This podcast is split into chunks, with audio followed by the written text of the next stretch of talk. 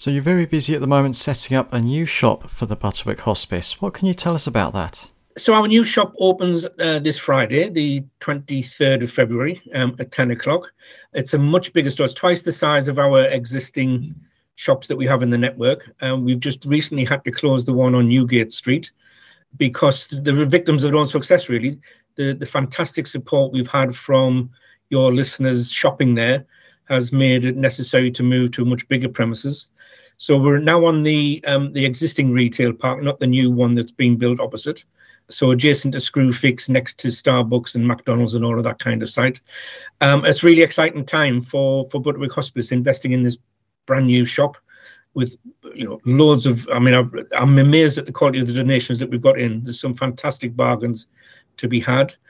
So yeah, I think that's that's the reason that we we we've made that decision to move um, because we just know that we can make uh, money for the hospice out of the generous donations that your listeners give to us, um, and we just want to make more um, for the hospice. So, how important is it to the hospice that you receive those donations and that people come in and shop in the stores? What does it mean that Butterwick Hospice is able to do by having those shops in our towns? Yeah, I mean, I think um, I don't think many people are aware that the hospice is only sort of twenty percent partially funded by the government. So the remaining 80% has to be sourced by um, my colleagues in fundraising um, and through the retail shops. Um, the good thing for the shops is it tends to be what we call unearmarked donations uh, or unearmarked income. So the uh, whatever we take in the shops can be used for anything. And of course, we have our own hospice um, based in Bishop Auckland. So whatever profits we make from the shops go direct to that. Uh, you know, profits aren't guaranteed. So we need the support of people to visit the shops and to buy the stock that other people have enjoyed. So we, we you know call it pre-loved goods. So people either have no use for it any longer or have upgraded or whatever, particularly with furniture, which is a really good seller in our stores. Um, we've never really had the space to do that. Um, so what this gives us a unique opportunity to to make more use of that space. It's a big shop. Um, it's, as I said, it's twice the size of our biggest shop so far. So we need stock to fill it. Um, and then we need people to buy it um, so we can donate more profits to the hospice. So you mentioned furniture there. So if people want to bring down, maybe if they've got like tables and chairs, is that the sort of thing that you'd be looking for? Yes, there's a there's a couple ways really. So if it's if it's small, easily transportable, bits of furniture, then they can bring it direct into the store. The, there is a, a big sort of double doors at the, at the side of the shop where they can get access into straight out of the car into the back room area. Um, but we also have a dedicated van and, and two drivers who can um, people can ring up and book a collection. That that is a free service. Um, so we will be able to pick that up fairly quickly and get it into onto the shop floor um, to make money. Um, we're also starting a new venture from this shop. Um, we haven't quite got all that set up just yet, but we will be looking at doing house clearances as well. Obviously, there'll be a charge for that, but that would be negotiable, where we take everything and, and sell what we can, and then we have to have obviously dispose safely of anything else into landfill.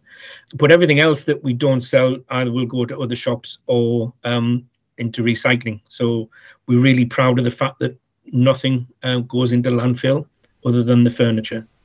And you'll be looking for things, I guess, as well, like clothes and books and DVDs and toys, those sorts of things for people to donate? Yes, the, the, the, new shop will sell a whole range of things. There'll be some, um, we, we also have a small range of new products um, that have you know never been pre-owned before. Um, but the vast majority of the shop floor will be um, donated product. So good quality clothing, um, bric-a-brac, accessories, books, music, uh, electrical goods, all of our electrical goods are, are safety tested, um, so they will be available for sale. So, um, what I always say to people is, you know, if, if you would buy it, um, then then bring us it, and and we'll make money out of that. So, would you be having volunteers in the shop as well, receiving donations and helping customers? And would you be looking for more volunteers to join the team? You can never have enough volunteers. Our, our volunteer team at Bishop Auckland are amazing, um, and I'm really delighted to say that uh, all of our volunteers who are with us at the Newgate Street branch um, have agreed to move across to us in this new shop. But being the twice the size of that shop, obviously, you know, it would be great to have twice the number of volunteers. The new shop's going to be open seven days a week. Um, so we, we do have paid staff, clearly. We've got the paid drivers and we've got paid manager and assistants but without the volunteers, we couldn't do what we do. And um, if anybody can give any time, you know, there's there's there's late night openings. So I think the opening hours are a little bit flexible for now until we see what the trading pattern is going to be like. But initially, I think we're looking at opening at ten, closing at seven. So it gives people an opportunity later at night if they're working nine till five to be able to come and, and visit us, um, and open Sundays ten till four. So there's plenty of opportunity, and you know, what I would say to your listeners is that don't don't try and think of what your traditional um, shop volunteer does. It's not all about standing behind the till serving customers.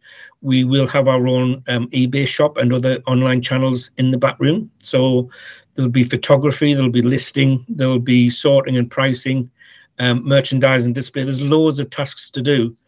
But with it being such a shop, big shop, we need more volunteers certainly. So anybody can give any time, whether it's an hour or, or, or longer than that, that would be great, and we can we can slot them into the team. So when does the shop open? You mentioned Friday. Would that be the grand opening of the store?